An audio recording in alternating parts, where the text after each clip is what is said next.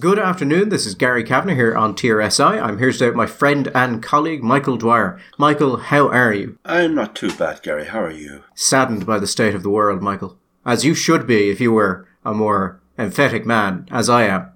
Michael is hungover, and I told him I would be gentle on him, so of course we're going to start as aggressively as possible.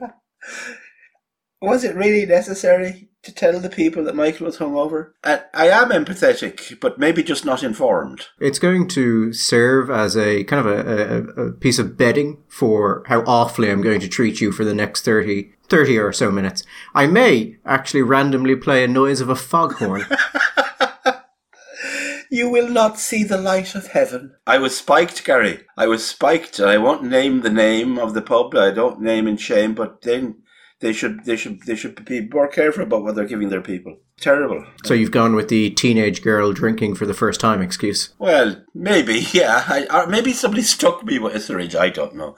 It it, it, it certainly it wasn't me. Uh, so one major thing that is happening today, but which we will not be talking about, we're recording this on on Saturday is the Hamas offensive in Israel.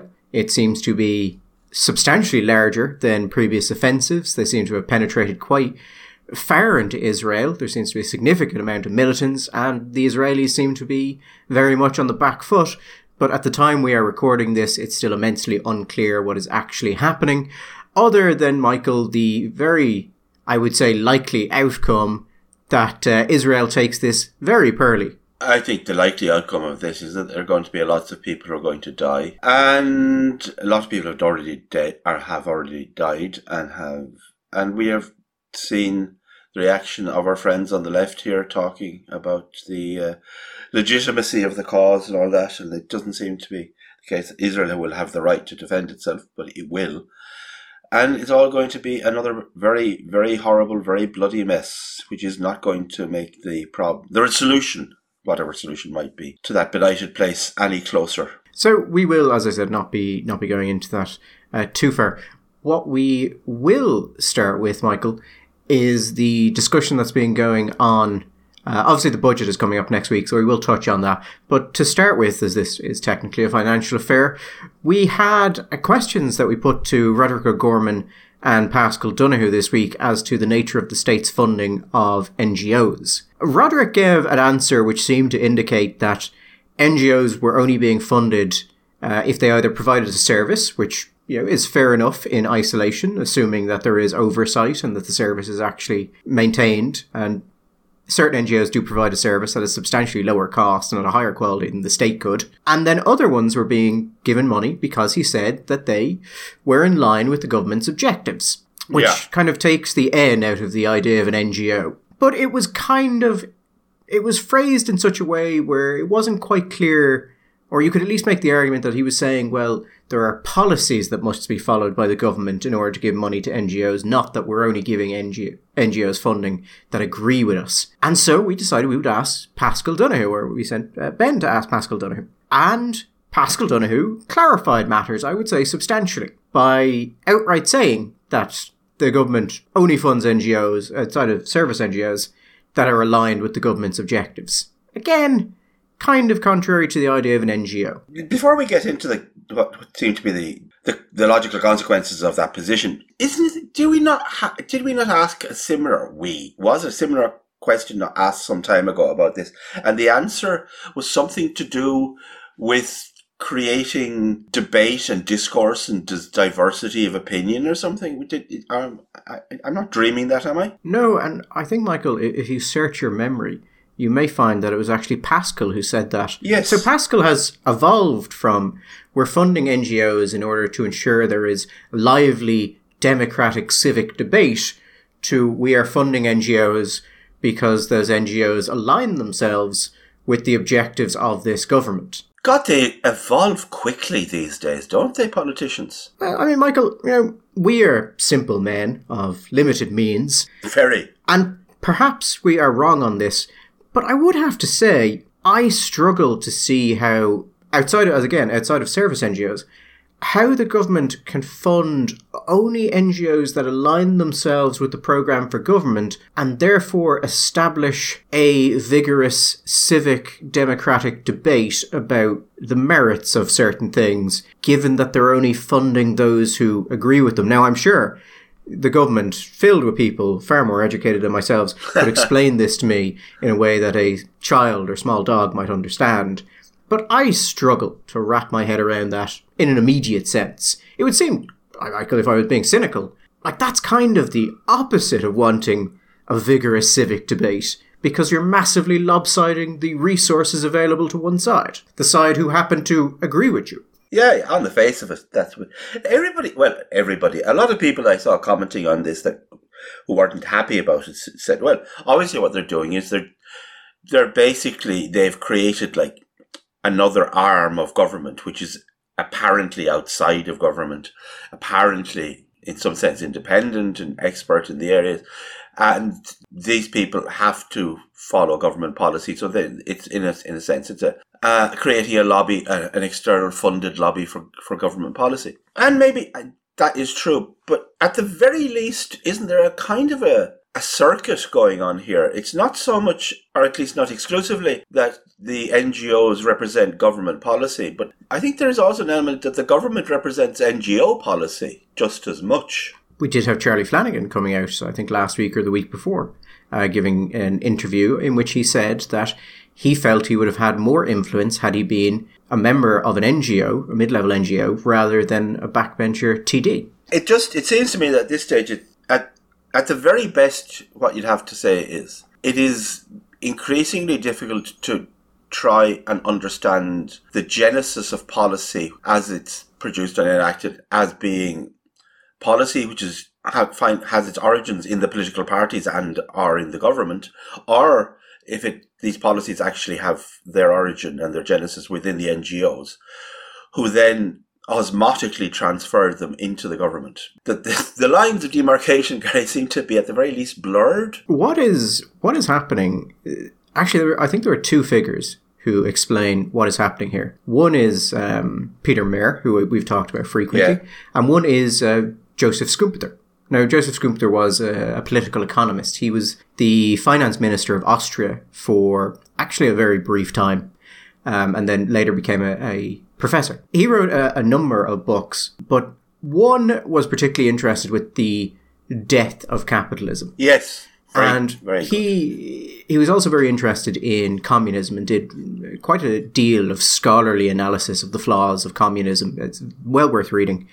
Um, but one of what he said would kill capitalism was an emerging elite who would feel that they were undervalued by yes. capitalist systems and would conglomerate basically into, uh, he doesn't use the phrase NGO, I think, but he explains what an NGO basically would be. Now, I mean, the man died in the 90, like 1950, I think. So this was substantially ahead of his time. And he basically said that these people will pull capitalism down because they will have enough prestige that they will integrate themselves into government. And then because they hate the system, because the system does not produce outcomes which would give them what they feel they're owed, mm-hmm. they will pull the system apart Uh, in an attempt to, with all good intention, basically pull themselves up. Yeah. And Peter Mair makes a, a similar point where he argues that as the parties lose their grassroots, they will move from using their membership as a basis for the democratic legitimacy to their integration and involvement with stakeholders who claim to be representative of broad swathes of the population as proof of their legitimacy. And that seems largely to have been what has actually happened. Yeah, I agree. I, I remember when I, many, many years ago, reading, I don't know, was it actually reading Schumpeter? I was reading a commentary on Schumpeter, but the, he, he, thinking, oh, Schumpeter was one of the bad guys because Schumpeter believed that in the competition between capitalism and socialism, that it was part, that in the end, socialism could win. And in fact, that socialism would win and and he described the mechanisms. And then I went back years later and I read him again, and I thought, you know what? It's not that he was one of the bad guys. It's he was just right because he believed that it would be the very success of capitalism that would be its downfall by creating larger and larger surpluses, material surpluses, that we would create larger and larger groups of people, which unprecedented numbers of people who would go on not just into secondary schooling, but third level education and create this large, shall we say, underemployed and un, what they would perceive as these undervalued intellectuals. And they would look at the world and say, well, and I think actually the kind of the postmodernists a bit are a bit like this as well, or the intellectuals of the 20th century. These, and this obsession with language is a reflection of this because these are people who work with words essentially. That's their job. Words and ideas. I think that's Thomas Sowell's definition, isn't it, of an intellectual? Somebody whose principal product is uh, principal uh, product their ideas and their their their means of production through through language. But so they regard themselves as being obviously very important and very valuable. But capitalism rewards gr- far greater other people people who work in finance, people who work in technology, people who are entrepreneurs. I mean, Schumpeter is the great uh, originator of, uh, on, of, of the, the theory of the entrepreneur, creative destruction, all that. That's Schumpeter. But so going back to our friend Nietzsche, of course, this produces resentment because the system must be flawed if it's producing these outcomes where they're not getting rewarded materially or prestige this to the same degree that all these other people are, and they go uh, and in I would say in in, in through resentment to break basically break the system. I that's the kind of thing that we're seeing happening. These specialized groups are doing that, and what Mair talks about absolutely is mirrors that as well. That slightly the language is different. I mean, the, the the mechanism is described differently, but it's the same process. And that's what these people are. But they don't really, they see, to the extent that they see that there's any value to the operation of the market, they st- they they see it as fundamentally flawed, and they see that the, everything they is seen through the optic of market failure. This is the favorite, their favorite thing. We everything everywhere we look around, we see examples of market failure, and it is their job and the function of the state ultimately to remedy those market failures. Mm, could make a joke about them being the market failures that the market should uh, rectify, but we'll take the high road here. Yeah, yeah. Well done for taking the high road. Thank you. Thank you. Um, yes, that uh, the uh, the book, by the way, which talks about this, is, is Capitalism, Socialism, and Democracy. Came out in the 1940s. Well worth reading. Sure. Sorry, on, on, on, on sorry, on, on, on an unrelated thing, Schumpeter also does this really interesting analysis, which is kind not exactly value free, but almost kind of value free, of the difference between having a gold based currency, gold standard currency and not gold standard, and talking about the kind of policy consequences that you have and the kind of sort of civic virtues you have if you have uh, a fiat currency as opposed to a, a, a gold standard and that that one will inevitably involve certain certain kinds of consequences, which I think people wouldn't think of. Like, for example, he would he he would argue that having a gold standard involves having quite a conservative, non-interventionist foreign policy, and he he gives reasons for that. But it, it's very interesting. I, and he, he, it's not at the end of it that he comes down and says, okay, therefore we should have a fiat currency or therefore we should have a gold standard. But rather he said, these, these are the kinds of civic virtues you'll have with this and with this. And these are the, these are the policy consequences that, that you will have from having this kind of system or that. And I think in the light of the world that we live in, it, it, it, the analysis is interesting and, and worthwhile. And that's why NGOs are bad. That's why NGOs are bad. I thought we, you know, we've we've gone a bit off field. We need to summarize that yeah. in as simple a form as as as as necessary. Uh, no, I, I think actually one thing I would say about Gript's coverage of this, I would like to narrow it down now that we've got the general trends of it to focus mostly on the advocacy NGOs. I think there's a lot of stuff that can be done with service NGOs, but service NGOs can provide an actual legitimate public good and the questions there, I think, are different than the questions for advocacy NGOs. Advocacy NGOs, I think, in general, you could just take entirely off the table. Service NGOs, I think, requires an actual individual analysis of those. The problem we've had when we've been trying to do work in this area is that there is a very deliberate conflation of these two things. In the same way that migration groups tend to conflate asylum seeker and refugee into the one term because it protects certain things and it makes things look better. And I think we've done some work to break that apart, but I think we will um, we will be focusing on the advocacy groups, I think, in the coming period. It was also interesting what Roderick O'Gorman could not answer, Michael. I mean, we asked him about the advice from Belong To, saying that um, uh, yes. teachers should lie to, to parents. He couldn't answer that. Now, we have subsequently sent Roderick O'Gorman the entire report, I believe several times, and at the next available opportunity, we will ask him, now that we've sent you the report several times, do you think it's acceptable for a state funded organisation to train teachers to lie to parents in whatever circumstance? And we'll see what he says to that. But he also couldn't give a answer to the case we've seen uh, develop involving uh, Colette Colfer, who is, I believe, uh, I can't actually recall what university she's with. It's the Southeastern Technical University, yes. is it? SETU, which I think sounds like something from a, a her, uh, some kind. Um, sci-fi, some kind of sci-fi dystopia. Setu, the Empire. Yes, it's basically it's the old Carlow and Waterford ITs have been joined up together with a campus in Wexford, and they're now the southeastern. It's a university again for some reason. Well, we know why it's university. If it's university, it can access certain kinds of fundings from fund, funding from Europe that uh, they can't get simply as ITs. Yeah. So uh, effectively, what happened with Colette uh, Colfer is that she was asked to sign a, or comply with a policy that the university had brought in, which described a refusal to use the preferred pronouns of staff or students as unlawful discrimination or harassment. Now, this is a claim that's begun circulating over the last while that if someone says they want to be referred to as a man or a woman or whatever, if you don't do that, then you've actually committed a crime. I have never seen an actual compelling legal analysis that shows that to be the case. And it appears to me that some of the advocacy groups have linked in with universities, employer groups, things of that nature, and have gotten them to use this language, which I don't think is actually legally accurate. And so, Michael, we asked Roderick O'Gorman, given that he is the Minister for Equality, and this relates to, or they're saying that this is because relevant equality legislation. Interestingly, when this was put to him by Ben, he refused to comment on the specific case. When asked would he comment on a theoretical case, he said he would not comment on it. And when asked would he comment on his reading of the law, he said he would not comment on it. No, no. So we can't ask the minister a theoretical question about this. We can't ask him a uh, individual question about this, and we can't ask him about the law. So I'm it would seem that the minister has decided he does not want to speak about this at all.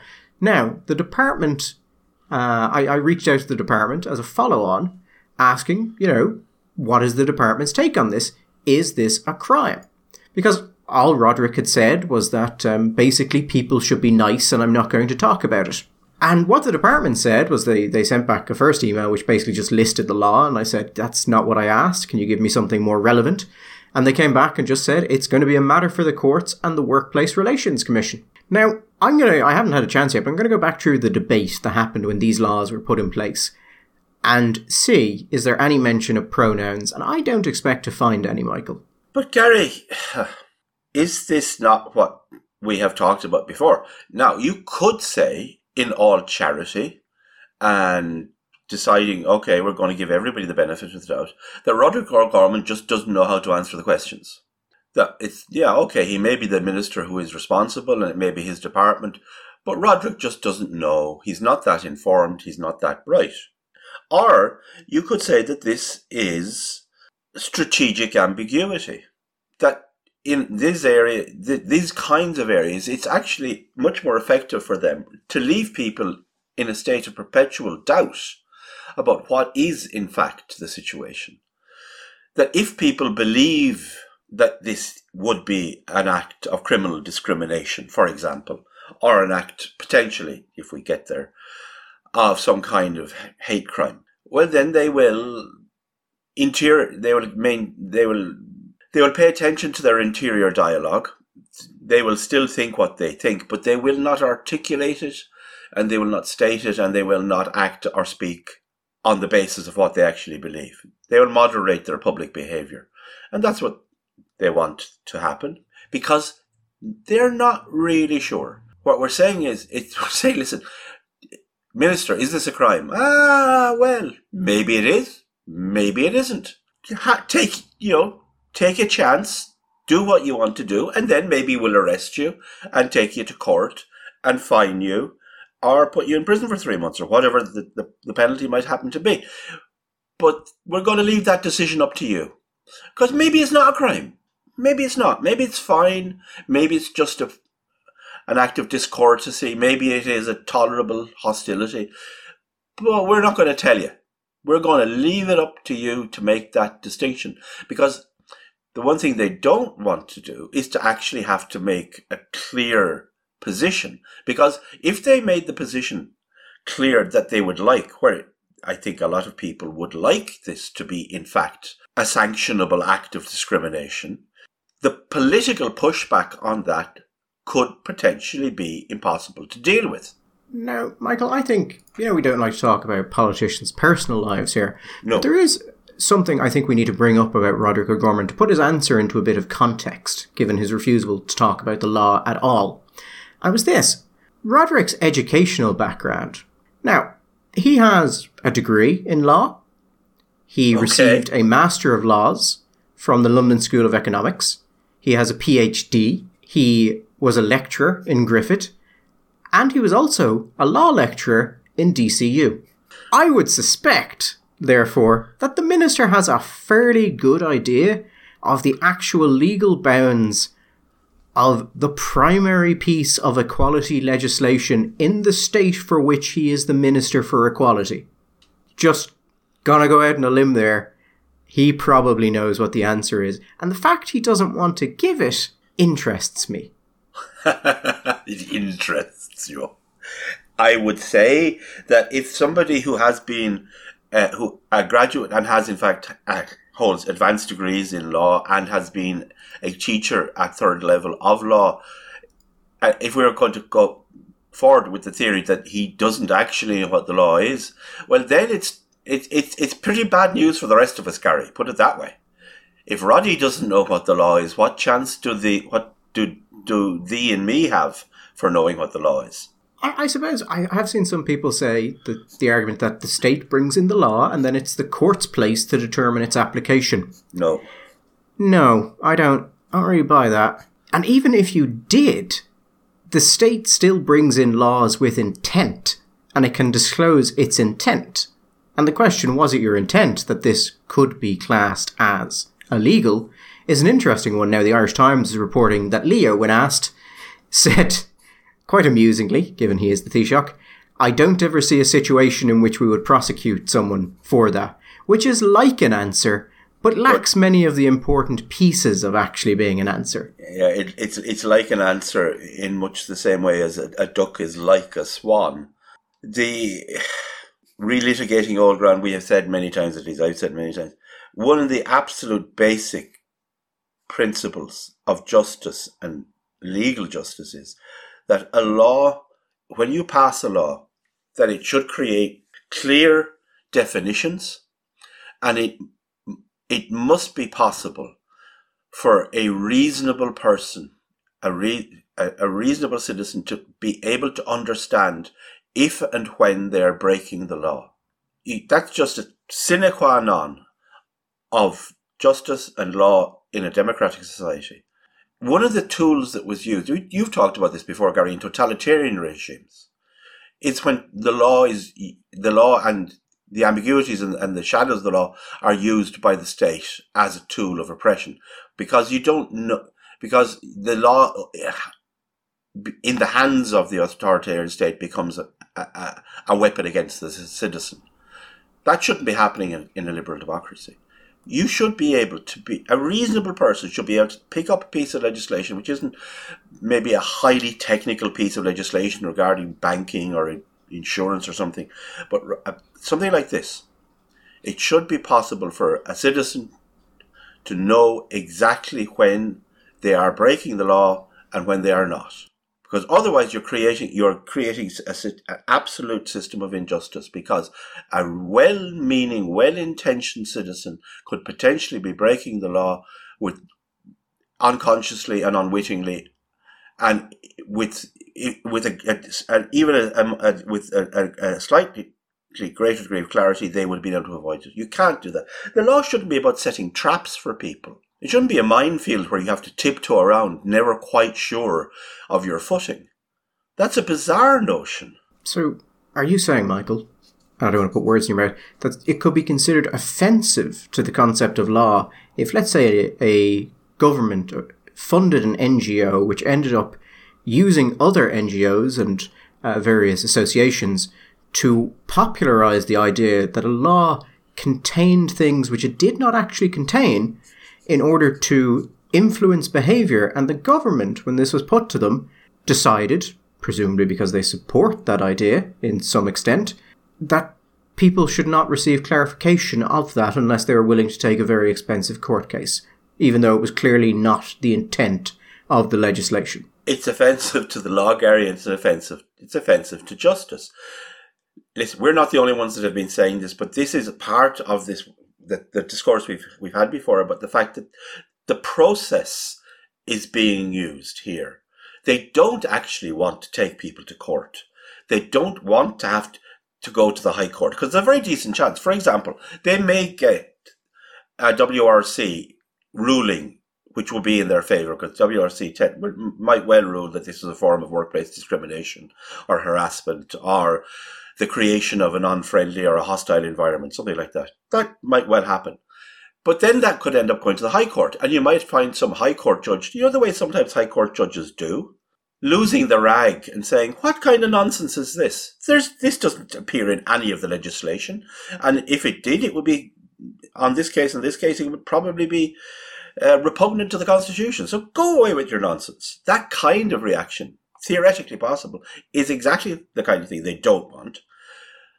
And they don't want to have to, they don't want people talking about it and demanding clarity, demanding precision, because that kind of precision is going to lead them either to have to say, okay, we're not going to go where we would like to go because we just can't get that through, or we're going to, or, or we're, we're going to, going to have to, we're going to put it in, and then they're going to absolutely come for us with pitchforks and firebrands at the next election because they're going to hate us for doing it so much. No, they're going to use the they're going to live in the ambiguity. They're going to use this strategic ambiguity to try and stop to try and. Do you remember a, friend of ours is very fond of a story. I think it's from Tolstoy of a a duchess or a princess in St. Petersburg in the 19th century who was in the habit of announcing that she was divorced and she just kept relentlessly repeating this fact at soirees and in salons.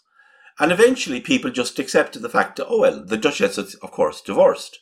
Even though everybody knew that there was, in fact, no divorce in Russia at the time. There was no legal recourse for, for, uh, for people to get divorced. But by dint of that, that her social presence and her repetition, people just gradually accepted that this was the case. And I think these are basically these are Tolstoy's princesses going on. Well, you know, uh, it is in fact the law, you know, and on the basis that will moderate people's behaviour in the way that they want them to do it. Mm, it is interesting some of the groups which have come online and seem to be telling people that these things are true in association with these NGOs. Groups you wouldn't uh, you wouldn't think would get involved. I think we'll do a bit more work on that, though. We'll come back to that one. That'll be fun. That will be fun. I mean, Michael, if we wanted to continue this highfalutin talk of actual, you know, ideas, yes. we could say that it appears in some ways that what's happening is the development of a friend-enemy distinction. Ah, yes. Bring in Schmitt, the uh, juror of Nazi Germany. Much beloved of the Chinese, as Gary likes to tell us all the time. I, I, well, the Chinese do love a good ability to define an exception. Yeah. That's a joke designed for a very small audience. I suppose really more of a comment at that point. Yeah. Anyway, to move on, the budget. There have been a great deal of promises uh, from targeted mortgage relief, the idea that workers are going to be a thousand euro off better uh, after this budget than before, something which would be incredibly expensive. And it'd be very interesting to see how they do that. There's there are currently little bits of analysis out saying, well, this is how they might do it, or this is what's likely to happen.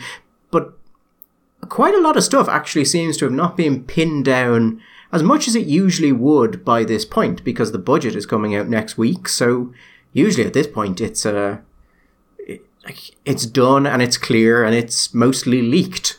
Yes. Because we're long past the days when you know leaking a budget was a sacking offence.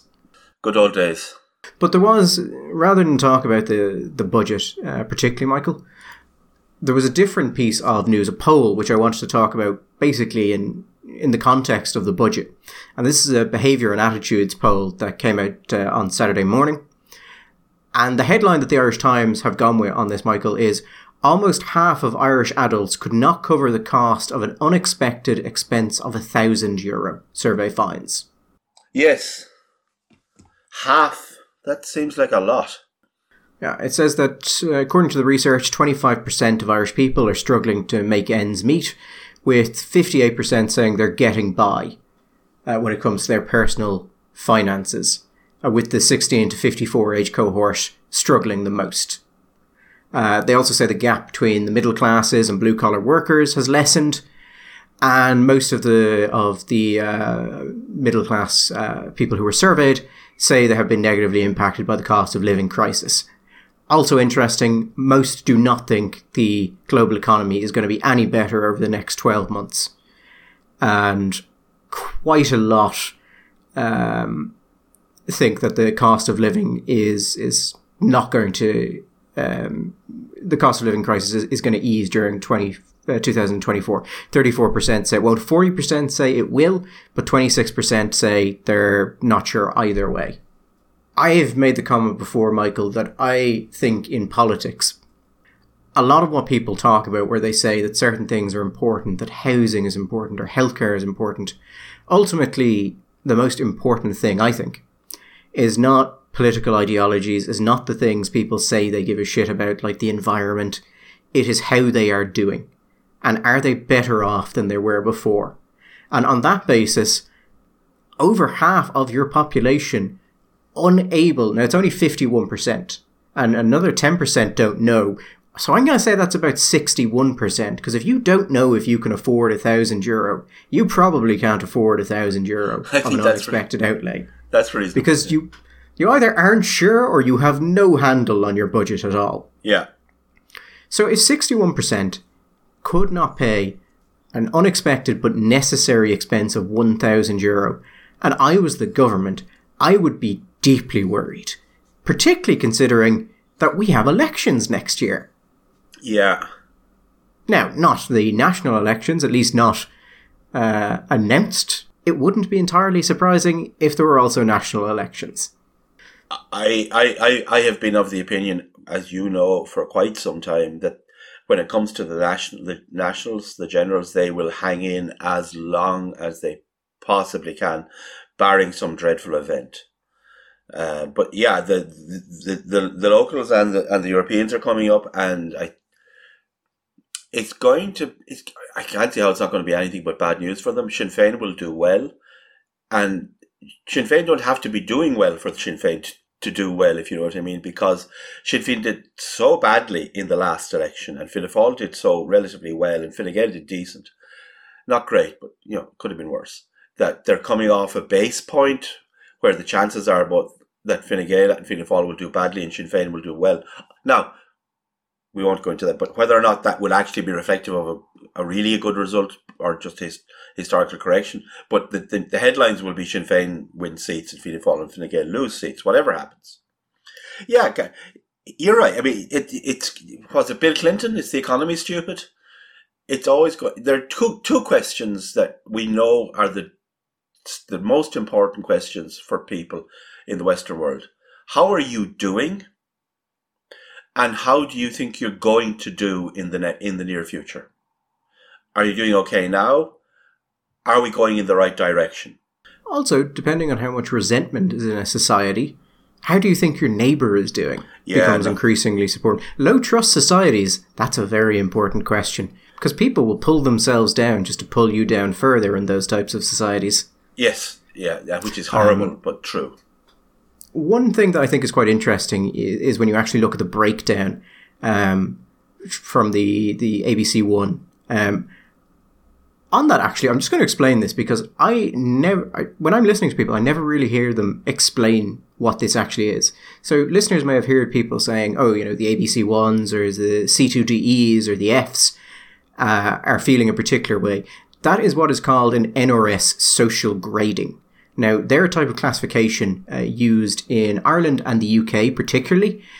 Uh, a is upper middle class, B is, is middle class, C1 is lower middle class, uh, C2 is skilled working class, and D is working class, E are the unemployed, and F are farmers. That's actually what it means. So an ABC1 uh, demographic is basically, you know, middle class up. How are the middle class doing? And a C2DE is, um, you know, how are the working classes doing? Basically, F kind of gets in, thrown in wherever, and like in this poll, it was thrown into the ABC ones, which I think is a bit of a mistake because farmers have very distinct uh, socioeconomic positions and a lot of stuff that I think is, is better actually analysed independently. But I and Michael were having a bit of talk of this off air, and we were asking, or I was asking, how much of this is that costs have increased and wages have remained relatively stagnant and people are just being put under more pressure. And how much of this is an element of that, but an element of people just making very bad financial decisions because they don't know what they should be doing, or they know what they should be doing, but they lack the uh, emotional and behavioral regulation required to do it because it requires uh, deferring gratitude. And what I think is interesting here is the ABC1F uh, grouping 32% of them said they couldn't afford an unexpected but necessary expense of a thousand euro. Mm-hmm. These are not people with low levels of income. Now it was higher in the C2DE, but it was only 47%, which is still a massive percent, but, you know, not as much higher as you would expect. So I, I suspect there is a strong behavioral component to this. Now, I will say this against my point as your income goes up, your expenses tend to inflate alongside it, and most people don't even really notice it. But you get better houses, you get better cars, you eat out more, you pick up all of these things which you're, you are convinced are entirely essential because the people you're working with have access to them and they can oftentimes legitimately be immensely helpful or useful, but they're not actually essential. So people in even the A group can have very high cost levels, and a lot of them I know at the minute are being slammed by the increases in mortgage rates. Like those percentage points increase could have, have led to people paying, you know, double the mortgage that they had before, depending what rate they were coming off. So I can see an element of that. But for 32% of that group to be unable to put up a thousand is not good. Like not good at all. Well, yeah, for that group, it, it just seems weird. I mean, I, I, I do think that we, we've we've we've heard uh, our our friend and colleague uh, Sarah Ryan talk about this that in, amongst her friend group, people who are on very decent incomes indeed, but were probably living fairly near the capacity of their income, but they but maybe and part of that was they had upgraded their houses and they acquired uh, greater debt, larger mortgages, and when the mortgage increases came, they have been very, very substantial and basically have gobbled up all of the breathing space, all of the elasticity in their income. That's it's gone, and they are kind of to the pin of their collar now. And I, th- I think that just culturally, we were talking before. I think that we went through such an extended period of low interest rates and basically no inflation, where in fact inflation wasn't the concern, deflation had become the the bogeyman of the central bankers across the Western world, the developed world. That people had kind of absorbed the notion that the idea that your interest rates could go up or in, go up substantially at all just didn't come into the equation. And I think particularly younger people, I, I think I wouldn't blame them. I think it that's just the that was the water that they were swimming in. That was the the, the, the these are the newspapers they were reading. This was the commentary they were hearing. This was the, the advice they were getting from the people selling them their mortgages. That we had now entered this phase. long term low interest rates.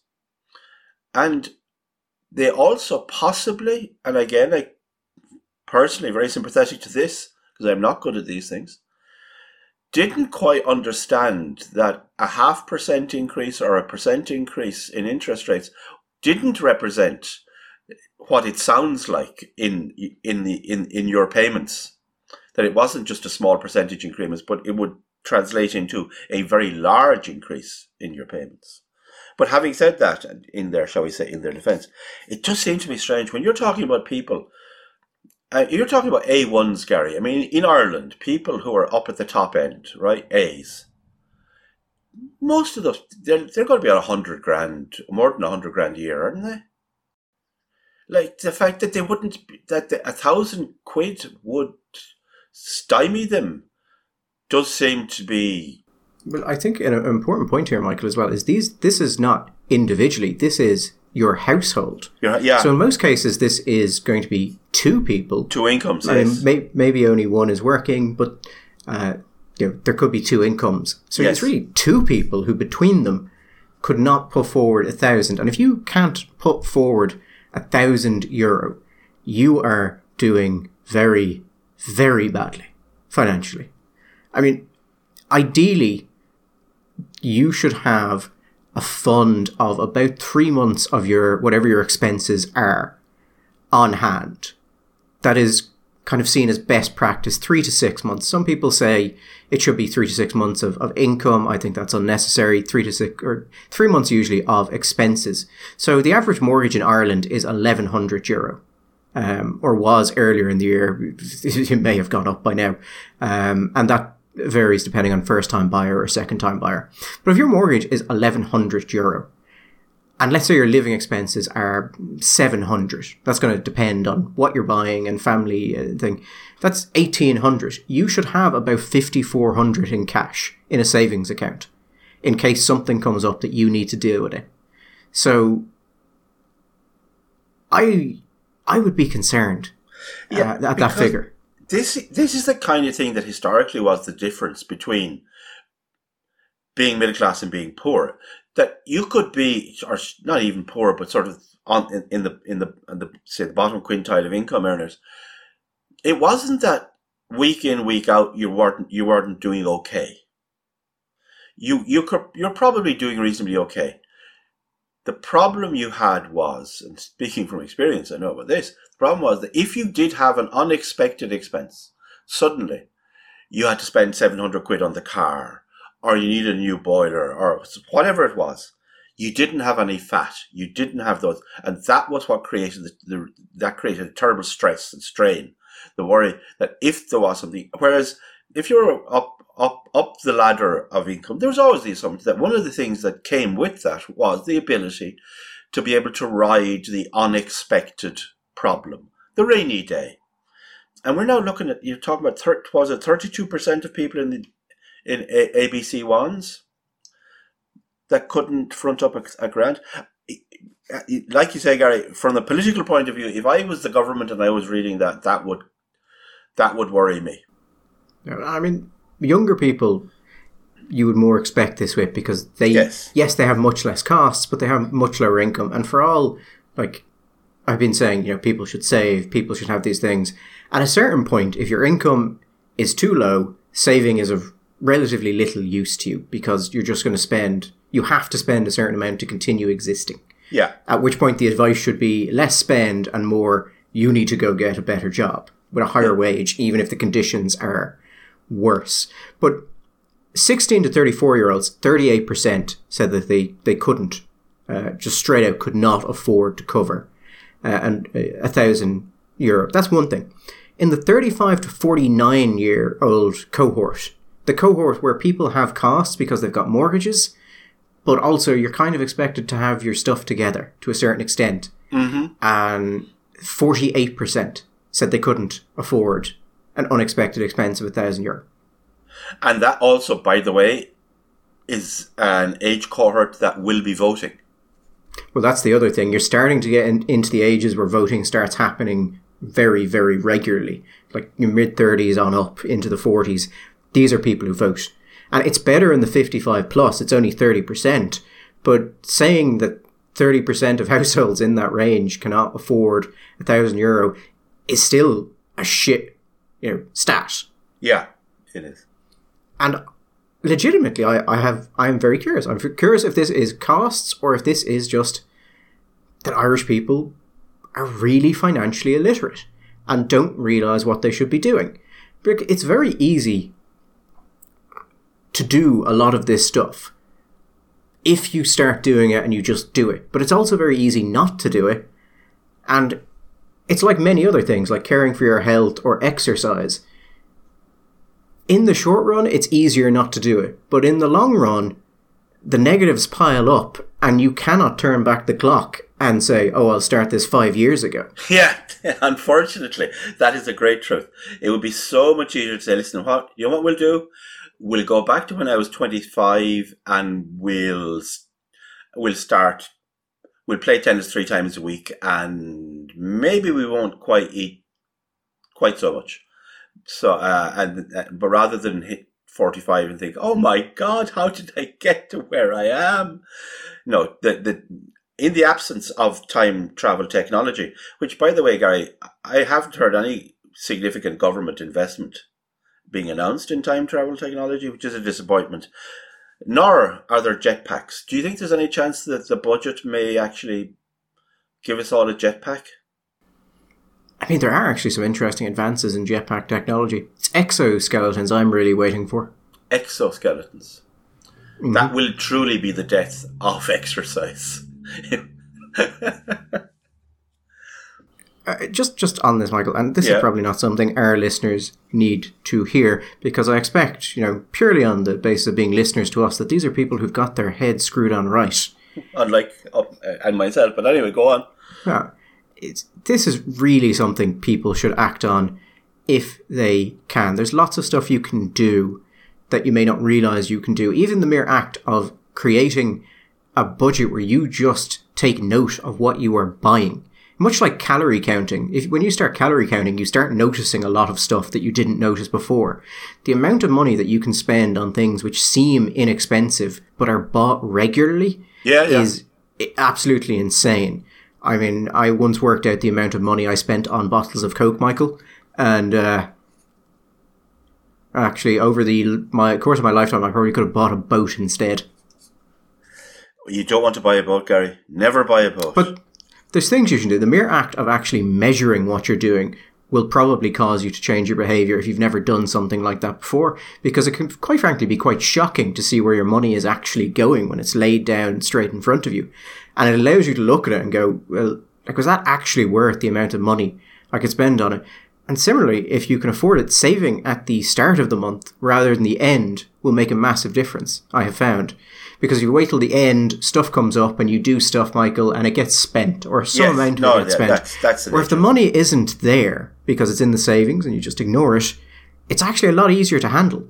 Um, and again, I don't want to tell people how to live their lives, and I know lots of people find it difficult because of the uh, the costs they have to meet versus their wages.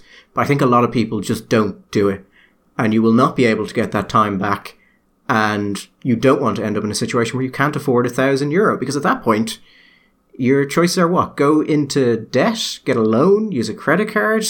You are living in a precarious situation regardless of how well you think you're living and you shouldn't because that it, is stress. It, it, it, it's, a, it's a tough one gary. I mean I, I will admit that you know, with the changes in my own economic circumstances, I have been having to look at the possibility of maybe moving to the f- south of France and becoming a gigolo and uh, I'm not excited by the prospect, but it may have to be done, Gary.